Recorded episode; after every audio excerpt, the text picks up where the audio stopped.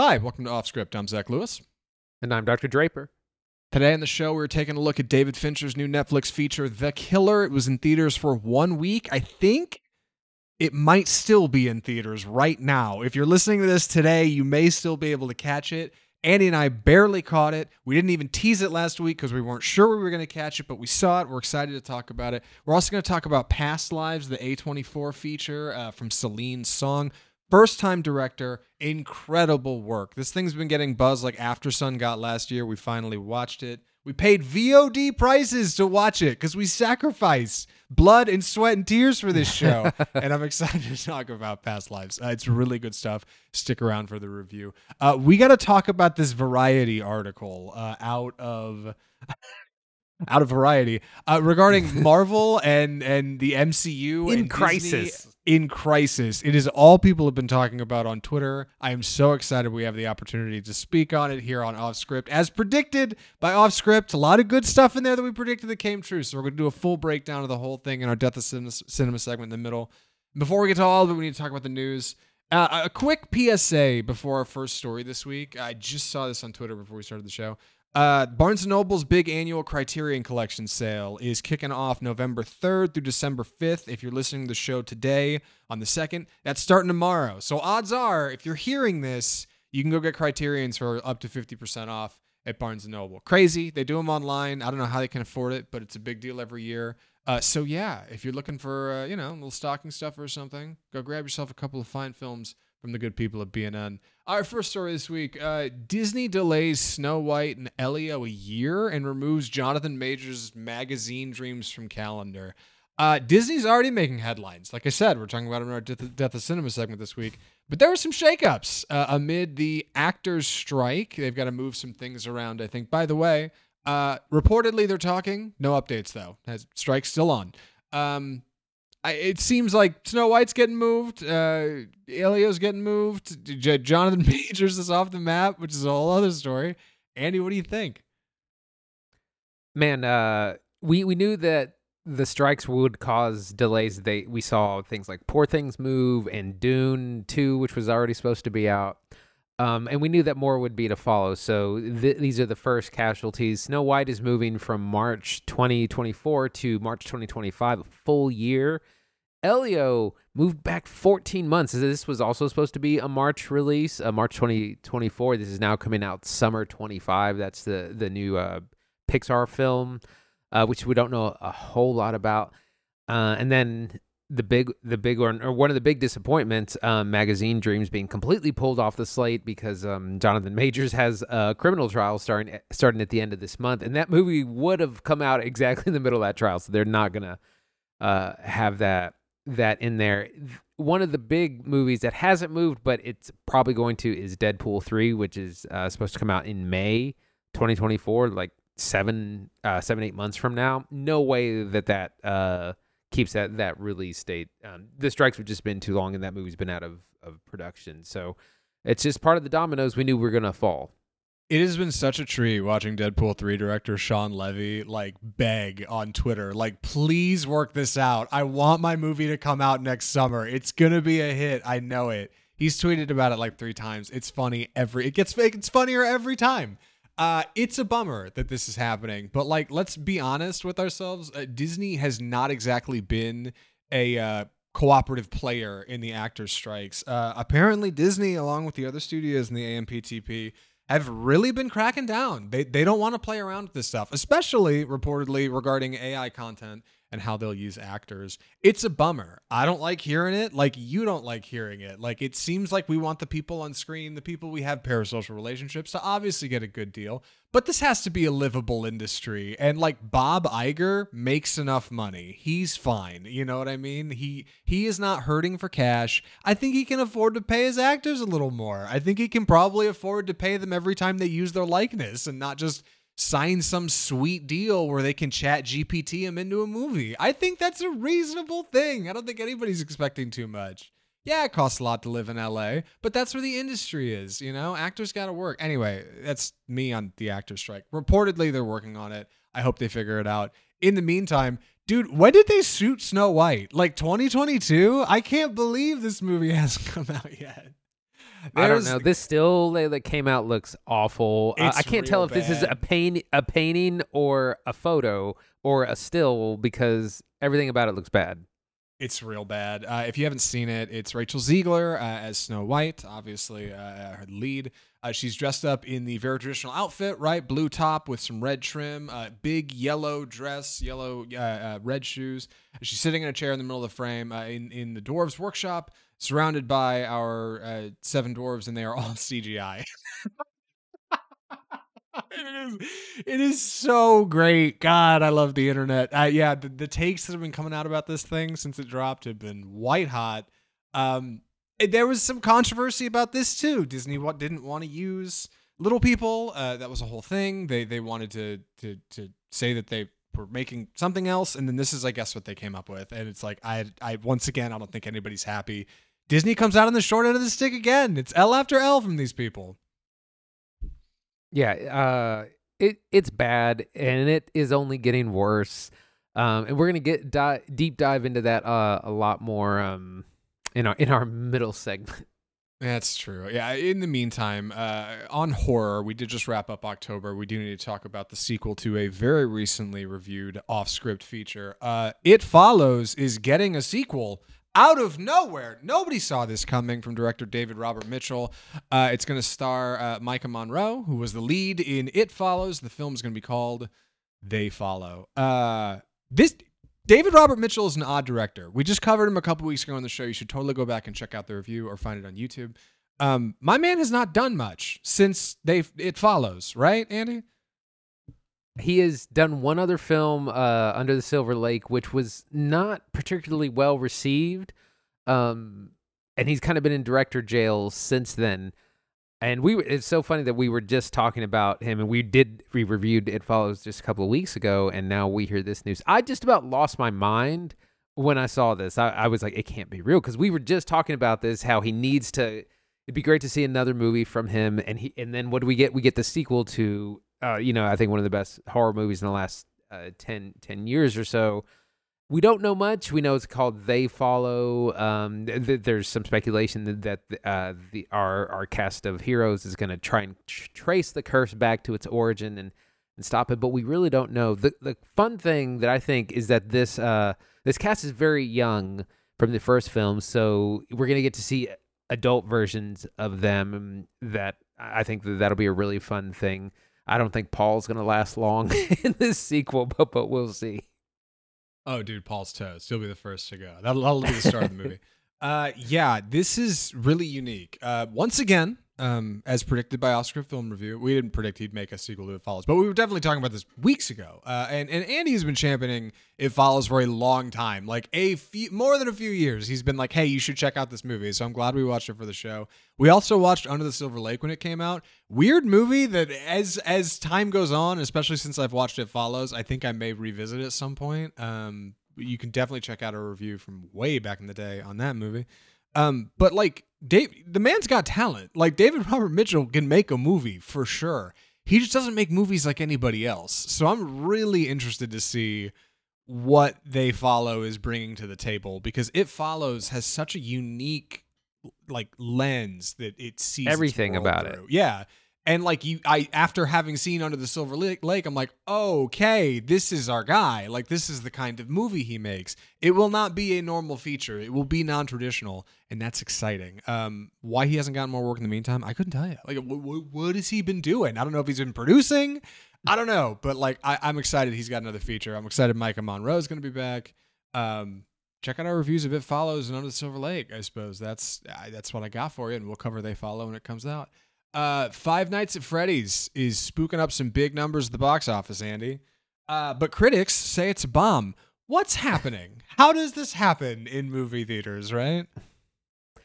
Uh, so again, it just goes to show uh, that they were saying a hundred years ago at the MGM studios, you can't predict the film business. Like you never know what's going to hit and connect with audiences. Um, Five Nights at Freddy's was looking at a fifty million dollar opening, which was going to be stellar, and it knocked that out of the park with an eighty million dollar domestic opening and a hundred and thirty million dollar global opening haul and it was made it's cheap movie made for about 30 million or actually less i think it's actually 15 to 20 million. Uh, very cheap movie huge hit and it's based on uh, a kid's video game that i have not not played. This is aimed at much younger audiences like think like 10 to, to 13 year olds um, and it's a huge hit kids all came out and their parents to see this i don't know anything about this property um, apparently it's very lore he- heavy but it's knocking it out of the park critics gave it like 20% fresh on, on Rotten Tomatoes. They all said it, it was terrible, uh, but it's definitely found an audience. Already s- greenlit sequels. Yes. Uh, yeah. Oh, Blumhouse is all about it. Yeah. Uh, uh, Five Nights at Freddy's is a smart pickup for them because it's already got a built-in audience. Uh, just like An- Andy said, uh, there's already people who had played like the five games. I, I remember seeing this stuff at Hot Topic. I never played it. Andy never played it. We're we're, we're just kind of low key too old for that. Like I, I, I play video games, but I, I I never got into these. Um, but there were a bunch of kids who played it who obviously now are well over the age of PG 13 and can afford the ticket price for a movie that is on its face has some things that seem to work. I, I know we haven't seen it, but I just want to clarify. Number one, uh, the the creature suits seem real cool. Uh, Jim, Jim Henson's Creature Shop made them. Uh, they're almost all practical. That's cool stuff. You gotta love practical effects. And from what I've heard, it is otherwise like pretty light, but it's PG thirteen flick. It, it's it's like just a vehicle to t- get a property into a movie theater to make money. You know what I mean? They were like, we don't even need any big. We don't need any. We don't need Spielberg out here making this movie. Nobody called Rob Pattinson to come to the Five Nights at Freddy's feature. Like it's just like low key and small, and it's safe. It is the exact kind of movie that Disney would never make, right? Like it's they're going big and bold, and then getting slammed with Indiana Jones uh, being a huge box office bomb. Um, I don't know. I, I I have no interest in Five Nights at Freddy's, but I, I I can't argue the strategy. Like it seems like seems like a good way to make some money, right?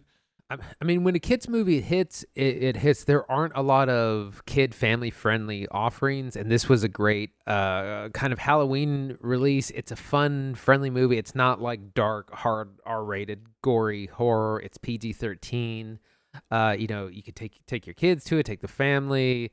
It it's fi- it's fine. Like it, any any movie that that hits like that, where you can have something to take the kids to that you're you're not gonna hate sitting sitting through is, is always going to do well and that's kind of what's happening i i've been blown away by the like just the, amount the numbers of this are just incredible um and yeah like i said i don't know anything about it but it, it's a hit and we'll we'll kind of see wh- where uh where that goes goes moving forward with these sequels You know who I really want to know? Uh, whose opinion I really want to hear on this? Um, Martin Scorsese, of course. Because Scorsese has Killers of the Flower Moon in theaters, and he's been doing a ton of press uh, because um, SAG AFTRA has been shut down, and actors haven't been able to do press, so he's been doing press for the movie, right? You've seen interviews of him, and uh, uh, Scorsese like has been obviously very vocal about Marvel and saying infamously that it's not like real cinema, and that's been a whole thing. But like it, lately, he's been doing like TikToks with his granddaughter uh, that have been do, making the rounds on the internet. Like he seems to have kind of loosened up a little bit. Not on Marvel per se, but I'd be curious to see how he feels about like his adult skewing Killers of the Flower Moon. You know, a couple weeks in, coming in third behind a concert film and Five Nights at Freddy's. You know, a film that is a c- critical bomb. He's he's been in theaters for years. You know, like what does that look like? What does that say about the cinema landscape? I wish I could say. I I I. I I know it's a couple weeks out and it's Halloween. There's there's a ton of reasons these movies are doing as well as they are, but uh, it is unique. You know what I mean? And I think that's one of the things, the great things about cinema that like we can see unique features on the screen. It's not simply limited to, you know, uh, two hour B movies or anything. Like you can go see a weird Five Nights at Freddy's flick or the the Eras tour or a three and a half hour long Killer of the Flower Moon. One thing seems for sure: the things that are being successful are the projects that are unique and different. And the same old, same old, like just doesn't seem to be cutting it for the most part. Um, but Speaking of things that are unique and different, uh, we got to talk about a unique and different feature on the show this week. Uh, Andy pointed this out um, late last week. He- Last he- minute. he- yeah, texted me one day and said, "Hey, The Killer's in theater this week.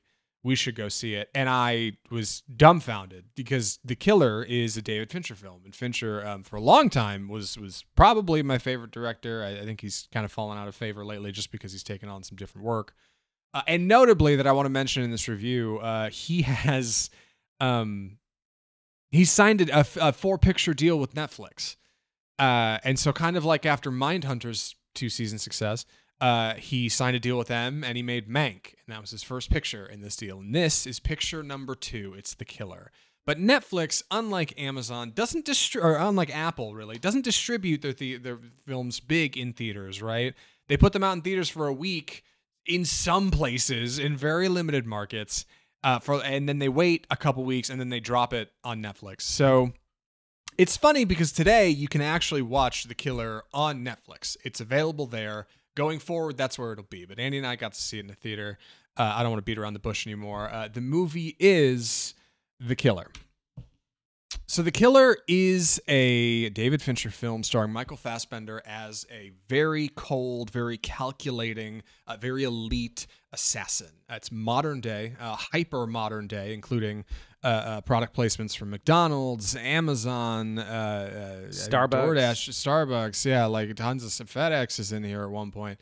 Uh, and, and our man is a globetrotting loner who is simply taking jobs and completing them with the, to the most cold and calculating fashion possible. Uh, following a very exciting intro uh, scene, uh, the movie opens with almost like a 15 minute like quiet expose of of him narrating to himself as he's like doing yoga and scoping out like a hit from a rooftop across a street. Uh, it's very low key um, up until a, a hit goes wrong. And suddenly, our cold, calculating, always on the mark man is off the mark.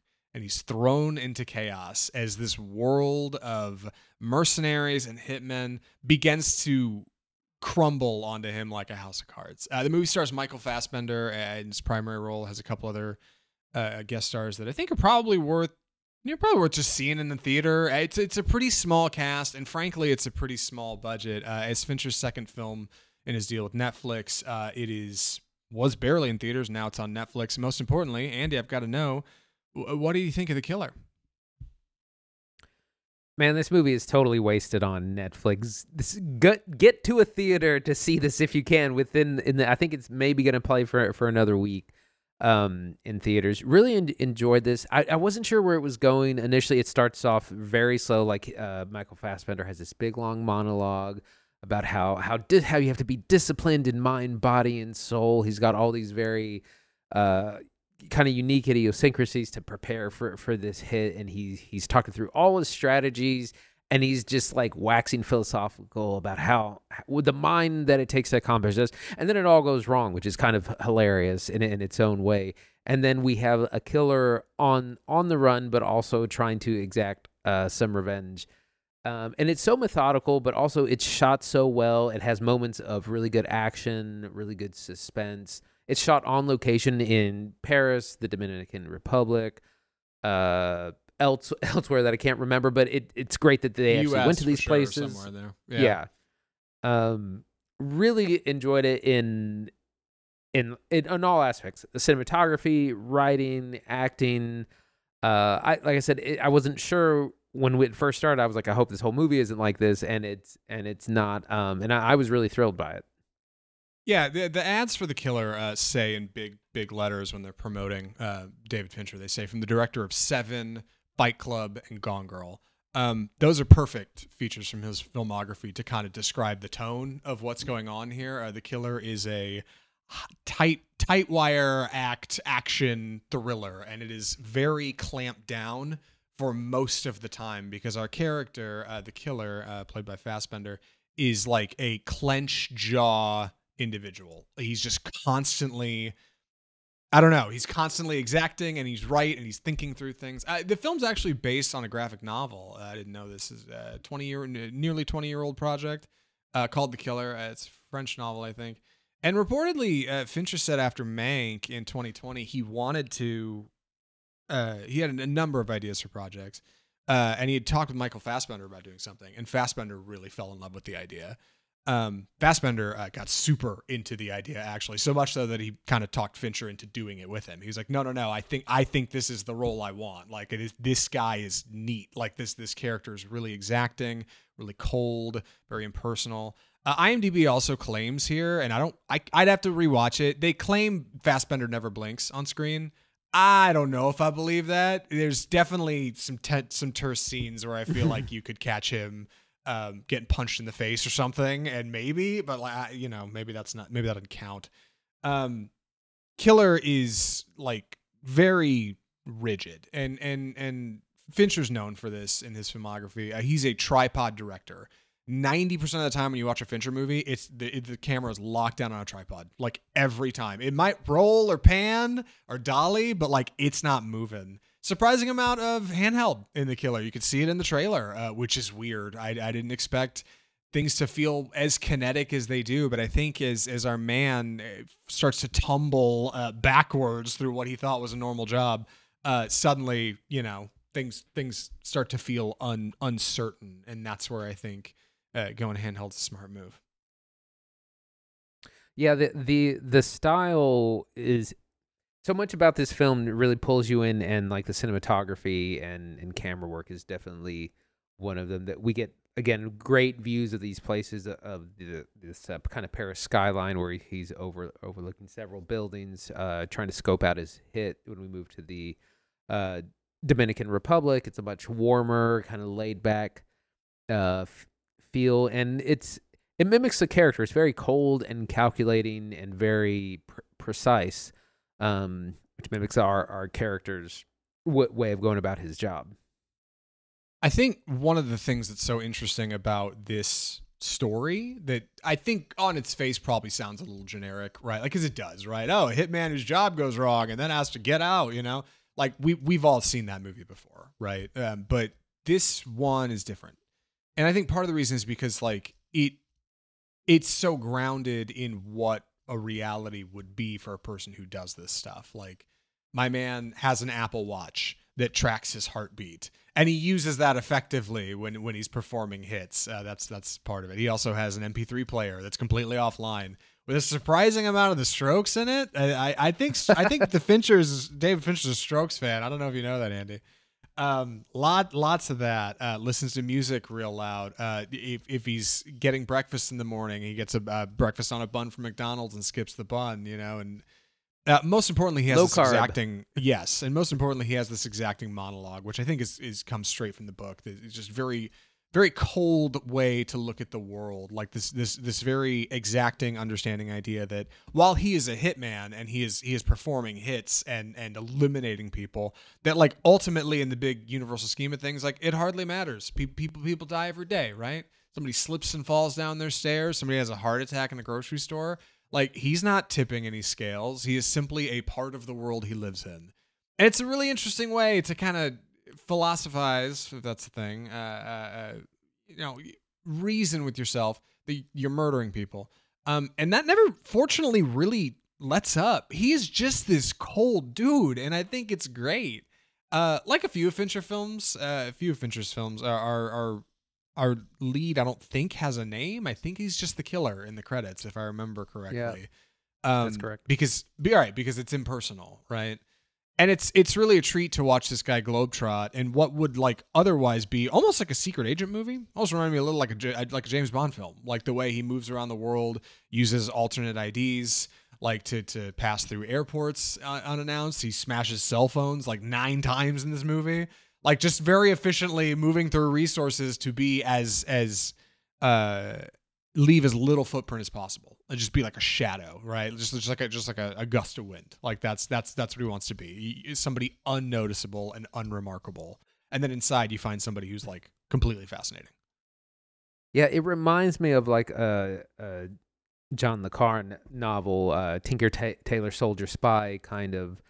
That's very slow paced, very methodical. You know, it, it's it's not stylized spy spy work or you know con- wet work as they they often call it. It's it's very very methodical, very re- realistic. Of like, I have to scope out this location for day like several days, if not weeks find a way, you know, into the building, out of the building. How do I get my weapons in place? How do I make sure I have all my equipment? How do I make sure I'm eating and you know sleeping and not missing the the thing? And yeah, it, he's got all these again fake IDs. He gets guns. You know, when it- and it's one of it's kind of the stereotypical like how we would imagine like a high, high, highly paid assassin to do. But it, it does a very good job of having that cinematic realism where he still has to deal with every day, like he's got a fly commercial and he's he's got to get through through customs and he's got to ha- he's got to have money he's got to buy Right. equipment and get rid of uh, equipment so it, it, it does a really good job of, of really putting this in, in a very realistic grounding it really Yeah, and like one of the things that's like really delightful, I think, to watch uh, in a Fincher film is like efficiency made manifest. Because because Fincher's a very efficient director. Like he's he's somebody called him once a, a shut up and shoot it director. Like while it seems like he's going out of his way to frame something really effectively, like a lot of times he'll have a second unit pick up stuff that otherwise would look you know unremarkable and it comes out looking great because he's like no no no just set the light there shoot that there use this lens boom and like it just comes together really clean and I think, yes, along with our man's choice of music, I mean, unless that comes in the graphic novel, couldn't tell you if it does or not. Like, I think Fincher maybe like eh, sees sees echoes of his own like work methods in this character, and so seeing somebody who's just like really exacting and and very specific with how they're how they're performing actions but so decidedly, right? Like, is something that he and I think Fassbender like really connected with because Fassbender just gets lost in it, man. It's really great to watch. Like, I don't get me wrong, I think Fassbender's got a lot of talent, and I'm sure he's great in Taika Waititi's new feature.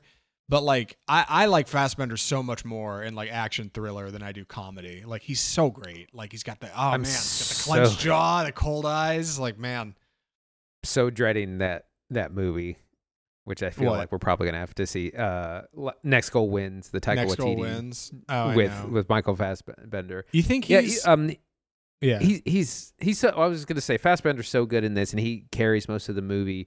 Um, I was gonna say it's also it's broken up into I think six unique chapters as we kind of wind our way through the story, and he and he kind of climbs the ladder to you know kind of take care of everyone he needs to take care of to to be uh, uh, a free man, and so we find we navigate kind of uh, a really interesting cast of characters. So no one has has a name. It's just like the killer, the expert, the client, the lawyer. The, these kinds of uh, almost archetypes.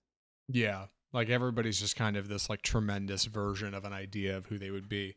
Um score from Trent Reznor and Atticus Ross, not their best. Um, but not bad. Uh, it, in fact, it actually takes a, a pretty active role in the film, which was nice. A lot of tense moments where it'll kick in loud in the middle of what's an otherwise quiet scene and will, will preempt action in a way that I think is like really satisfying. Uh, reminded me a lot of like a John Carpenter score, big synths, boom boom, you know, like uh, like They Live, which reviewed not that long Mhm. ago. Um, otherwise, not not all that remarkable. Um, but I think what is remarkable is that this movie is uh only in, only in films on theaters for a week and then goes straight to the, straight to Netflix. And like I, man.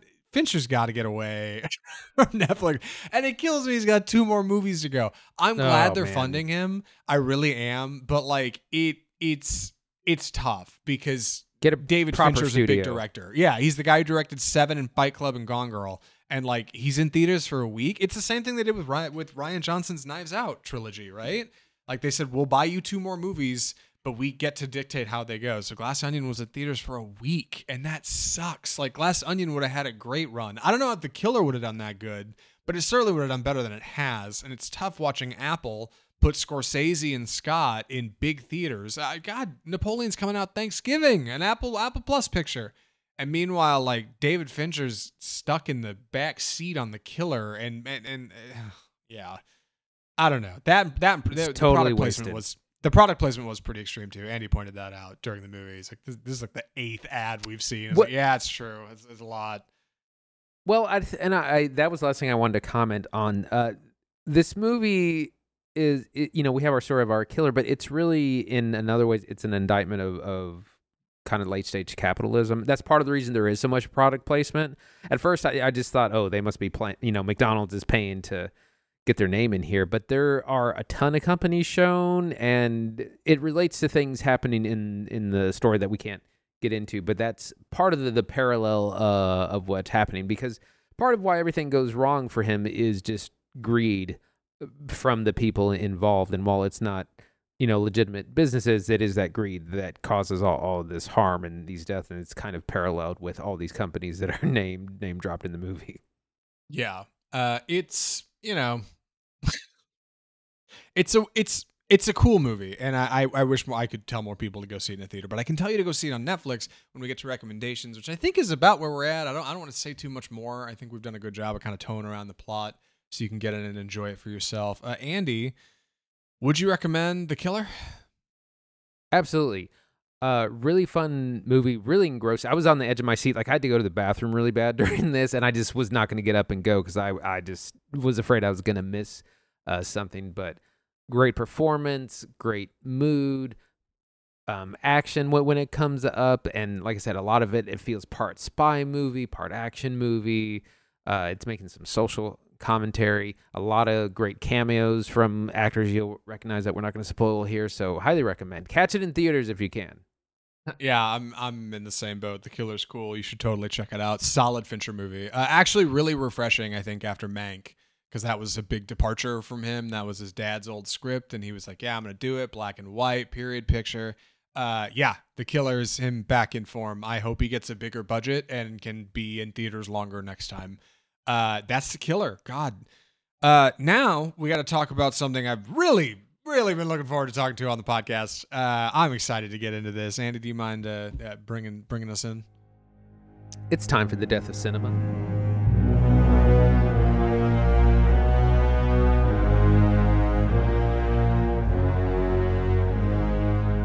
So we are going to be talking about Crisis at Marvel. Marvel in Crisis. This big uh, article from Variety came out um, yesterday, I think, and or maybe it was two days ago and uh, just Marvel having a number of things all kind of going wrong at the same time. Uh, we're just gonna, I'll go over some of them, then we'll get into more details. Uh, jo- issues with Jonathan Majors, content saturation, uh, the new Marvels f- film that's looking like it's not gonna be very successful, VFX issues.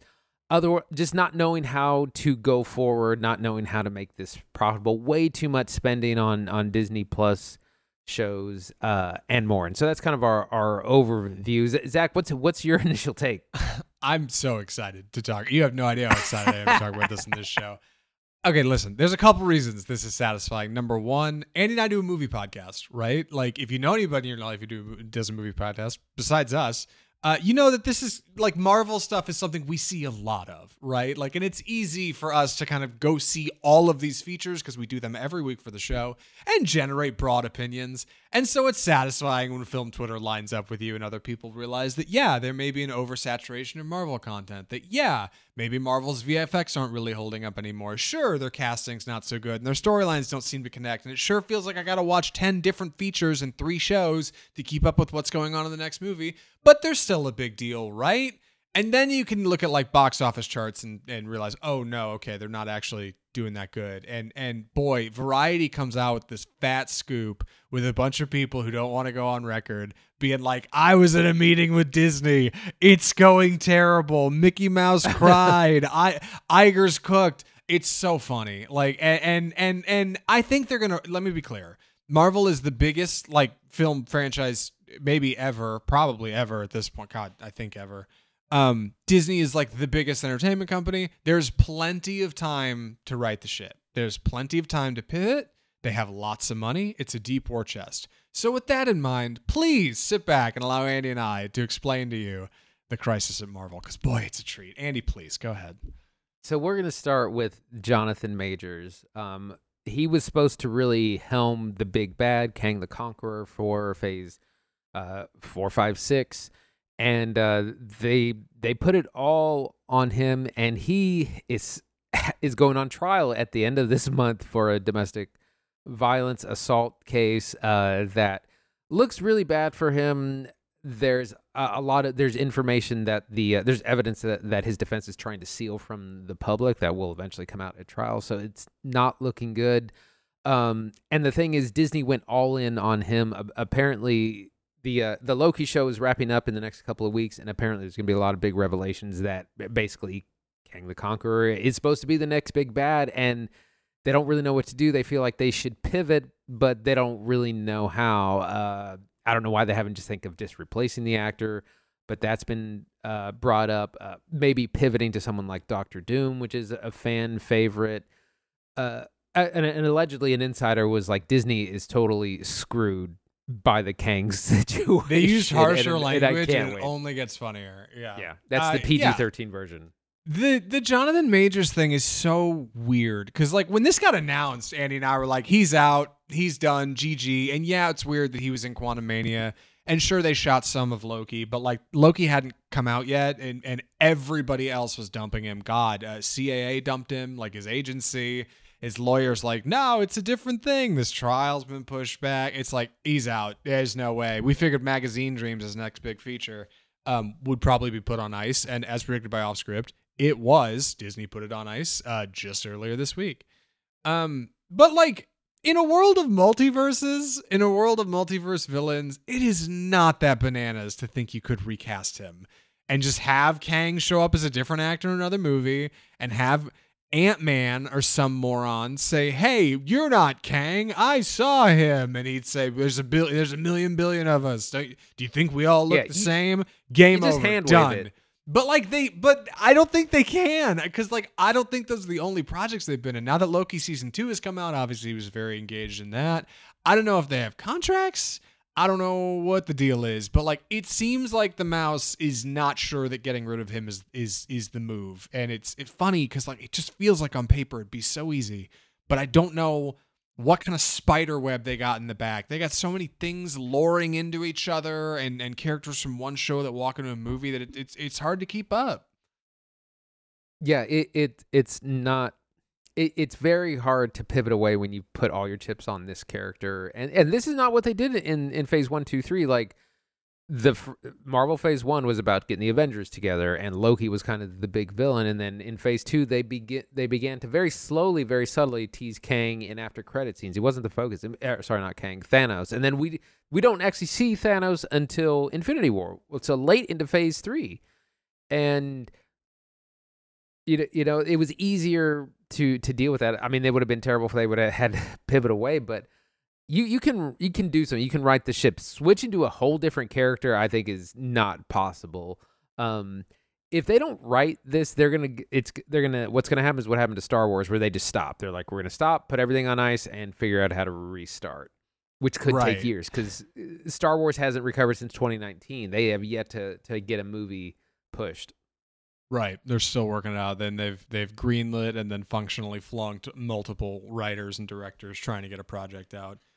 You know, I think another issue is content saturation that's talked about in here. Um, there's been this big push to grow Disney Plus, especially in the pandemic when Star Wars was not doing that good. Uh, reportedly, Iger and Chapek both had the same company line. They were like, hit the gas on Marvel. We're going to make a ton of Marvel, right? There's going to be a Marvel show coming out every week for or a movie. Like there will be something around the water cooler year round for people to talk about regarding Marvel. It will always be a part of the conversation. And it's like you can't be that surprised that people got aren't getting excited about something that's now regular and common, right? Like if we're talking about Yeah. Marvel all year, I don't care about Marvel all year. Like Game of Thrones was was cool because the season finale happened, then it was like, oh my god, we'll have to wait all summer. You know, like apparently not with Marvel. They did they didn't they didn't think that was going to be a problem. It's crazy.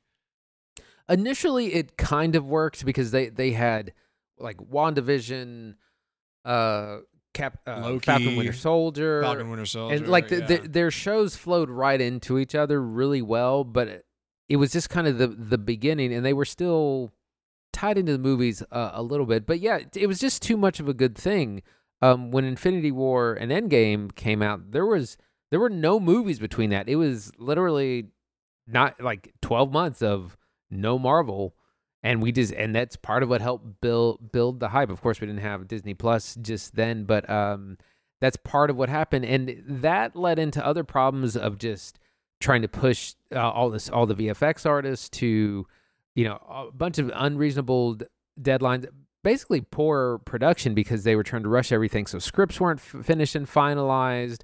The VFX stuff was pushed. Uh, I mean, they, they're talking about they were putting they were still doing VFX work after like shows had started. Like so like She Hulk came episode one came out and they're still working on episode seven. Like it, it was not ready at all at all. Or episode those shows are short, they're only like five or six episodes. Um, was real bad. Apparently, the, the scripts weren't weren't finished as, as well. the The first episode of She Hulk was apparently the the second to last episode, and they end, they ended up changing the, the reverse order, and that moved messed everything. Same thing like the Marvels eh, was supposed to come out before Ant Man three, and that also that throws everything off in the production, the VFX artists. It's just it, there's they're trying to do too much, and it's just ruining kind of everything. Yeah, like it's it's and imagine being the VFX company who has to like scramble to reshuffle a whole Disney Plus show like weeks before release because a group of execs were like, "Nah, this this sucks. Rewrite it, make it better." And they spent they turned out they spent like 25 million on every episode of She-Hulk, which puts it at nearly total the same budget as Avengers Endgame. So you guys could have made a cast and crew studded incredible feature for 2 hours in theaters or you made She-Hulk. And the reason it costs so much is horrific planning, like really poor pre-production and then forcing post-production to try to fix it to cover it up. Like this is not the first time they've done this. They seem to do this a lot, and that's not how you make smart movies. We've been talking about this for months on this show. I mean, Quantumania really suffered, and reportedly, apparently, even at like big theater screenings, like premieres, like red carpet stuff. Uh, th- th- there's people in this Variety article saying at closed door screenings they were showing CGI that wasn't finished, like out of focus stuff in public Yeah. formal screenings. It's like, oh my god, like who let this happen? How is Disney letting this letting this happen? And the answer is they're not planning. Like they're spread way too thin, and it just doesn't seem to be a central pillar here, which is funny because the central pillar is supposed to be Kevin Feige, right? Like that's supposed to be the guy. That's the guy Nia DaCosta points to when she says the Marvels is really Kevin Feige's Kevin Feige's movie. He also seems to be the reason uh, she took off from uh, the production months before it was over. Like crazy. This is her two hundred fifty million dollar feature, and she's like, nope. But she's pointing it away. It's that guy. That's the guy you want, right? R- raise your pitchforks at him. Like I don't know what's coming in the Marvels, but I'm not. I'm not confident.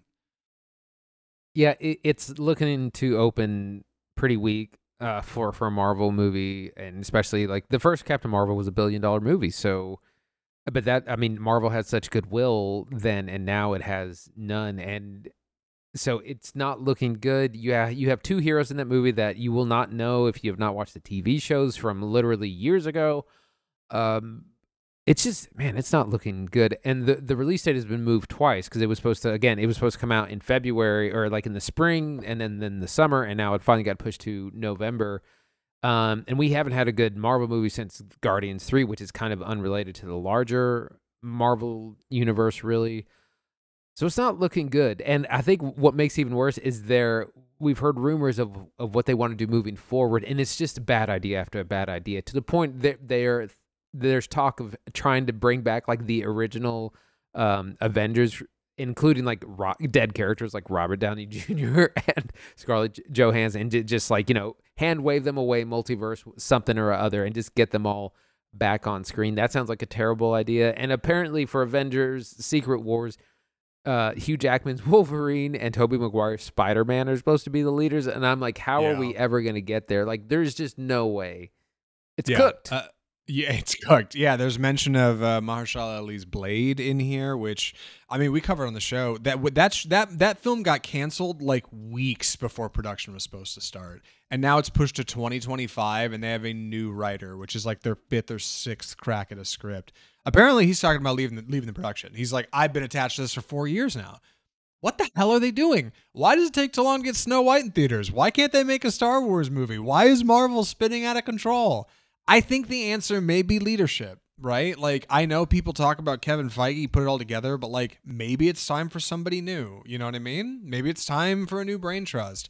The same might be said of Bob Iger, who came back after after the uh, after the pandemic, after Chapek got in there and did his thing. And uh, even now, he seems to be thinking, hey, I shouldn't have come back. This is a terrible thing. Like, ultimately, Andy's right. Like, Marvel, at least before 2020, was a name that quickly became associated with quality.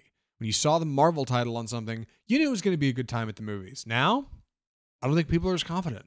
I don't think people feel that way. I think people see Marvel and Disney Plus and they roll their eyes and scroll to the next five Marvel things. Like, it's just a saturation problem, among other things.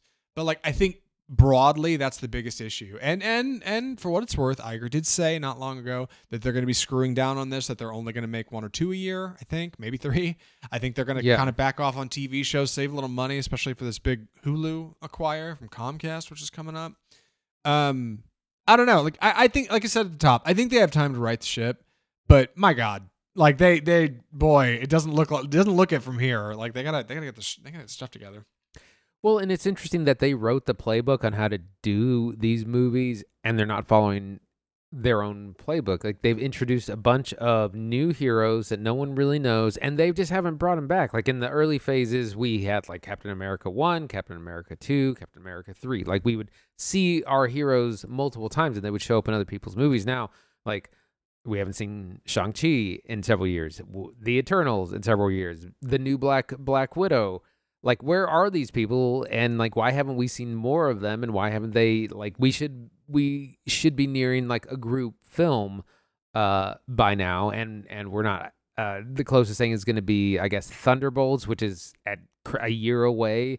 Um and i th- i i think this is all going to be in shambles. There's no way we're getting to these next avengers movies uh that in the kang dynasty and secret wars which are not till 2025 2026 like that's so far out that might as well be a Yeah. hundred years out. Like it's never Who- gonna happen. Right. Who is gonna care by then? And like I I I don't know. I think Disney's got to pivot here. I think Andy, you might be right. Like if it if they end up going too far, uh, like on on onto ice, it's too thin. They'll just freeze and stop. That's what they did with Star Wars, right? They they they dropped that uh, Darth Maul was back and alive and well in the live action universe in Solo, and they never made another Star Wars.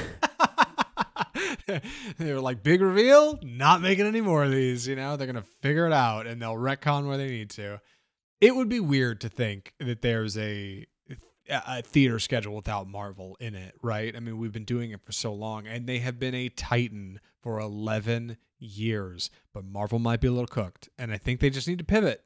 And they need to pivot and figure out what they're doing. Warner Brothers is foaming at the mouth with James Gunn at the head of DC. They cannot wait to try to get on top of this and fill this superhero void. But let's remember, they're not exactly having an easy go of it either. I don't know how Aquaman 2 is going to do, but Flash bombed, dude.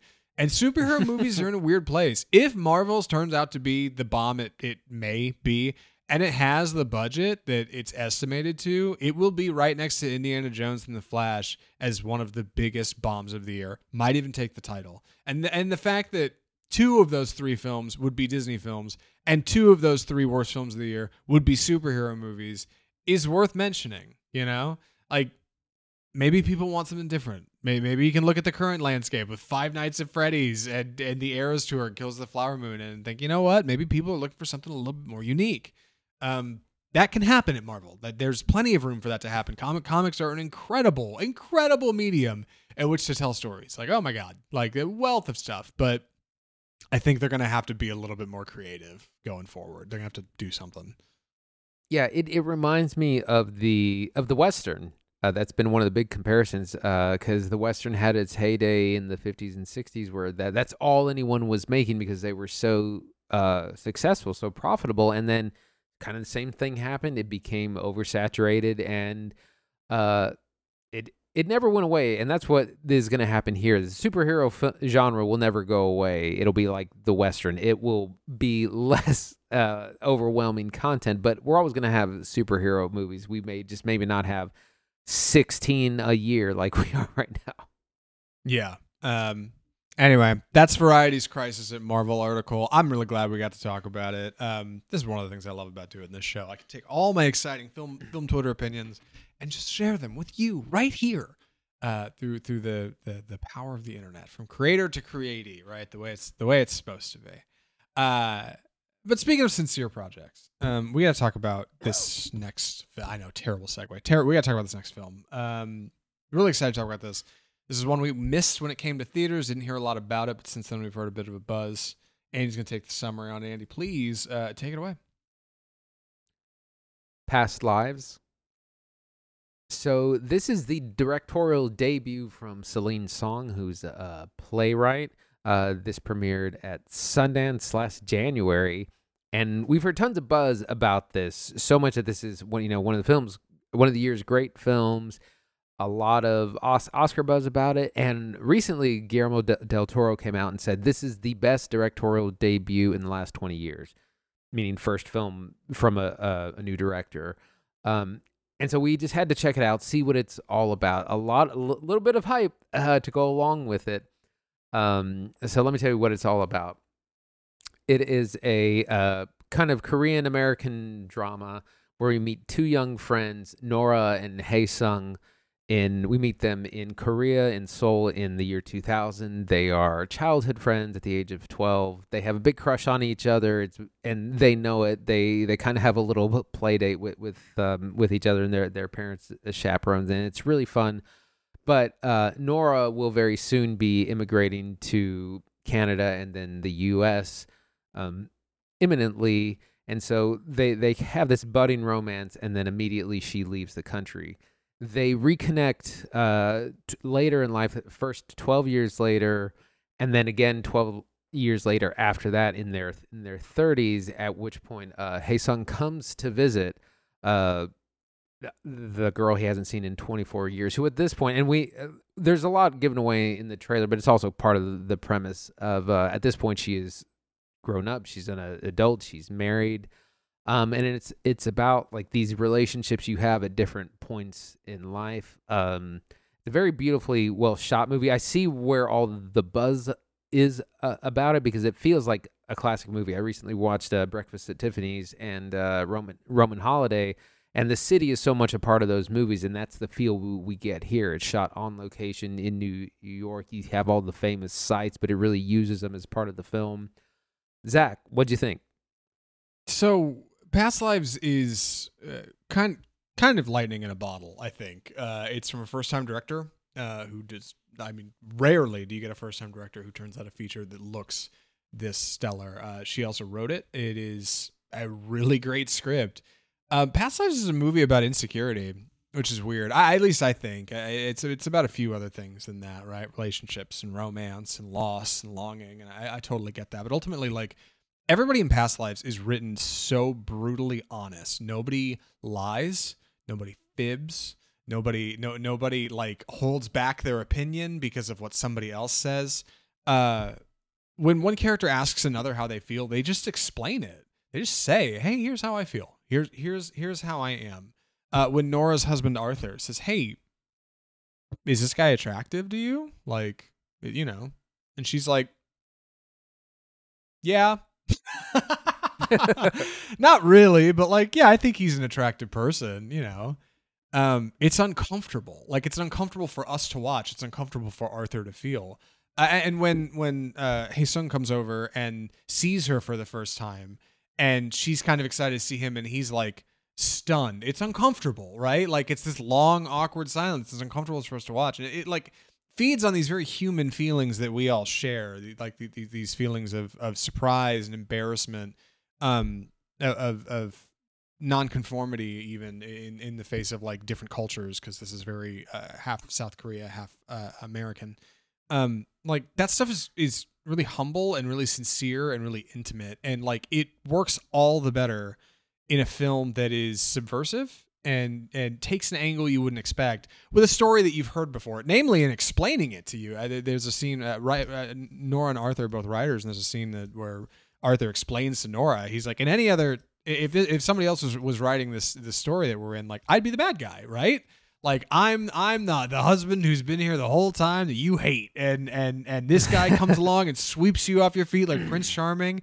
He's like I'd be the villain of this story, and it's so charming to have a film that comments on that that trope, that idea, but also like manages to build something really profound um, by going a different direction from what would otherwise be a really generic romance. Like really sharp, really great first time work. Excited to talk about it. Andy, where do we jump in? Um, so I'd like to talk about the the look of this movie because I think that's one of the things that really caught people's attention. Um, like I said, it's it's shot largely in New York City, and it just makes such good use of lo- locations. Again, we, we get things like the Brook the Brooklyn Bridge, Statue of Liberty, Chinatown, but it really uses these backdrops effectively to place our, our characters in. And it takes quite a while for them to kind of get to that part. That's the part that's sold in the trailer quite a bit. Uh, but it also takes us a while to get there, and a lot of the movie is also just over. It's people on screens because uh, when they when they initially connect in their 20s it's um, via social media and they start texting and eventually start video calling but it's two it's 2012 uh, video video chatting so the screens are, aren't great um, and it's and it's a lot of acting on both sides and that actually re- reminds me these two actors did not meet in person until like they actually like met on set to shoot and they they purposely stayed away like they didn't rehearse together even like remotely they purposely stayed away from each other so they could have that really fresh never met this person before in my life kind of uh, feel Right. Like, yeah, this other entity that I've just heard about and heard talked about, right? But I've never actually engaged with. Yeah, th- this movie looks stunning. Like, it, it this does not look like work from a first time director. Like, I couldn't believe how effective some of the framing is. There's this brilliant little montage when Hae Sung first gets into New York and he's at his hotel and he goes from the airport to the cab to the hotel, gets inside, gets a coffee, he's kind of hanging out and, and getting his bearings. Um, and it's rainy and, and it's framed so cleverly like in in ways you would never think to shoot something because Celine Song is very explicitly making decisions behind the camera to try to present the world that she sees and that's such a delight. Like that's what you want to see right? You don't want people shooting generic you want people shooting a voice. They they, they have something to say and she does. Um there's shots of this film that start as a landscape.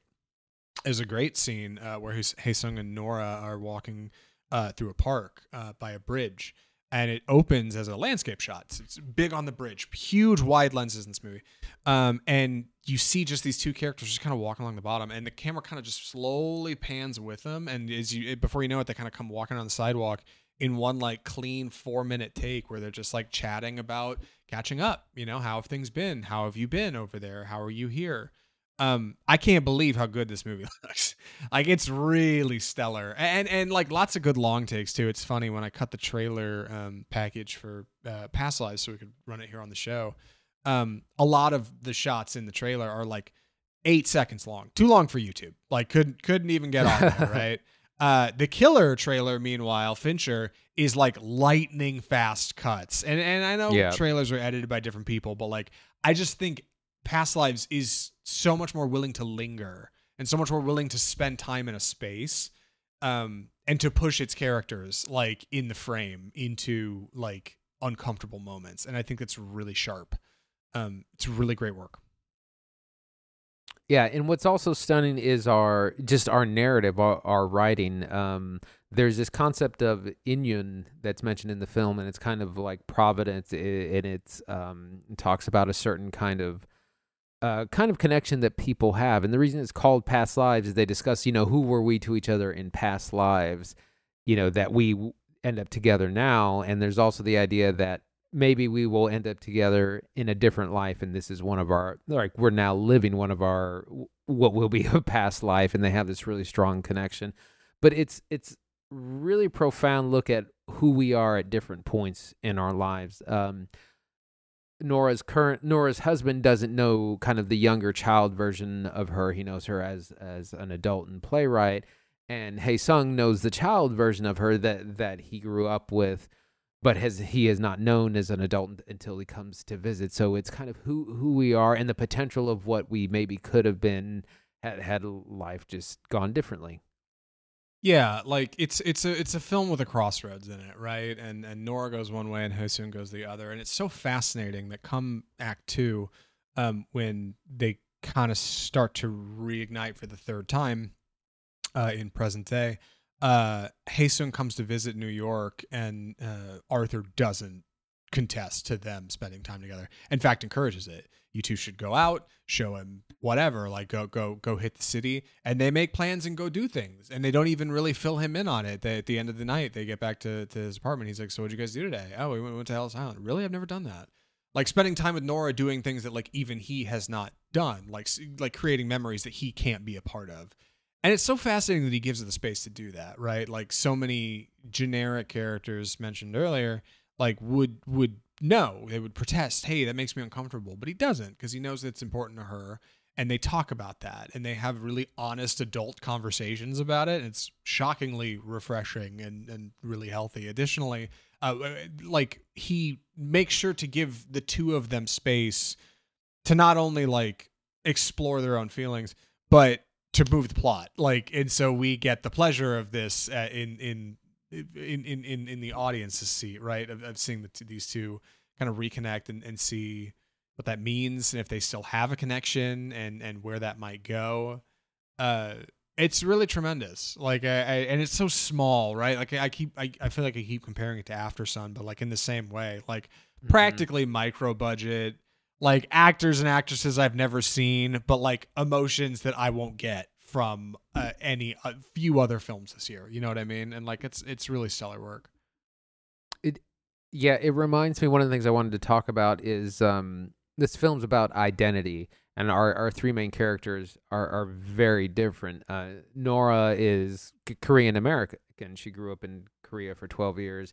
And then in, in the West after that, um, her husband is fully, fully American and Jewish. And then Hae Sung is has only lived in Korea his his whole life, so he's fully Korean. And she has this great line that she says when she's with him, she feels simultaneously less Korean because she doesn't speak Korean near as well as him and hasn't grown up there as often, and also simultaneously more Korean because it's more than she kind of experiences in her uh, everyday life. Uh, the the movie uses uh, language as a very interesting I, I, piece of identity because they're so close because of their language, even though they haven't seen each other in 20 years. Where her husband, uh, while he might he knows a little bit of Korean, he that's not something he he speaks, and so he's a bit of an outsider in that way.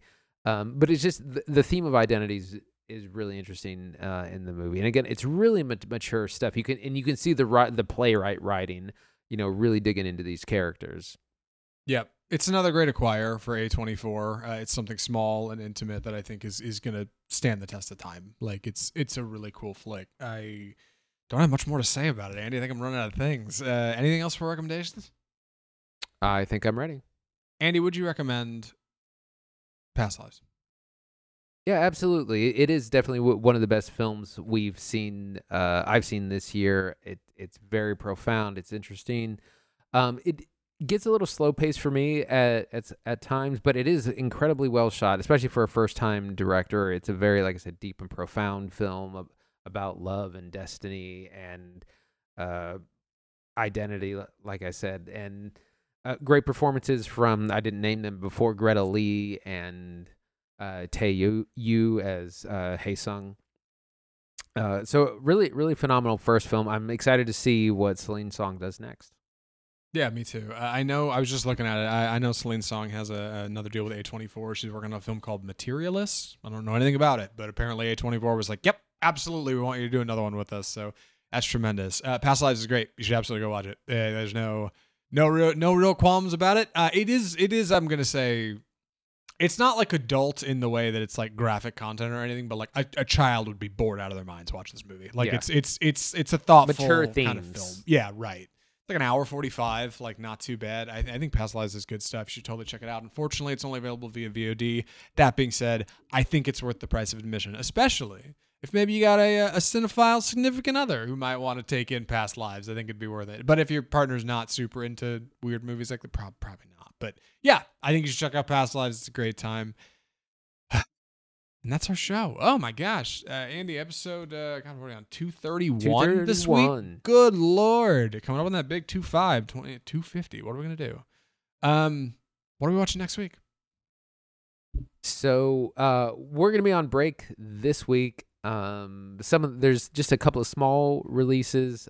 Uh, Priscilla, the Elvis, the Elvis, um, or not the Elvis, the, the movie about, about Priscilla Presley is coming out this week. Uh, it just says an FYI.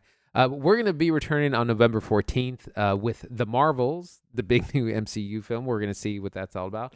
And finally, we're going to get to Anatomy of a Fall, the film that we had talked about seeing last week, but we had to just get in and see the, the killer instead. Also, releasing on November 10th is The Holdovers, which is Alexander Payne's new movie starring uh, Paul Giamatti. He, of course, famously did Sideways almost 20 year, years ago. Uh, so that, that's just knowing that those are out there. But the Marvels Anatomy of a Fall are the ones we'll be covering. Hold on, we got we got a new Paul Giamatti movie coming out, and we got we gotta go see the Marvels. It's fine. I wish I was more excited it. about it. I am excited about talking about it. That's going to be good stuff because I always like talking about movies on this show. That's what we do here on Off Script. We talk movies every single week, every Tuesday. And uh, if you liked what you heard this week, you like the movies we talked about, maybe didn't like the movies we talked about, maybe that's something to say about our reviews or our hot takes on Marvel or the like. Uh, the best way you can correspond with us is via email. Yeah, e- email's pretty direct, man. It's it's hard to deny it doesn't work. Mail at offscriptfilmreview.com. We are available there. You can also comment on our posts on Facebook, Twitter, Instagram, all the usual social media stuff. We're around. Uh, you can find us on YouTube where we post our episodes uh, all the time. Big things happening over on YouTube. Please come check it out. Of course, on all the usual podcast outlets iTunes, Spotify, Google, iHeartMedia. You might be listening to one of us on there right now. You might be listening on us, uh, us on an outlet that I didn't list, but it's still, you know, important and we're glad you're here. And of course, you can see other things we do at OffScriptFilmReview.com. Uh, the most important thing you could do if you like the show, the, the biggest solid you can do us, it doesn't even cost you a dime, which is crazy. Everything costs money now, uh, is you can just subscribe. Just subscribe to Off Script Film Review to get your new episodes delivered straight to your phone or your favorite device every single week except for next week because we'll be off. But otherwise, we'll be back with the Marvel's Anatomy of a Fall. Excited to talk about it. From all of us at Off Script, the home of Bolt Cinema, I'm Zach Lewis. And I'm Dr. Draper. Thanks for watching.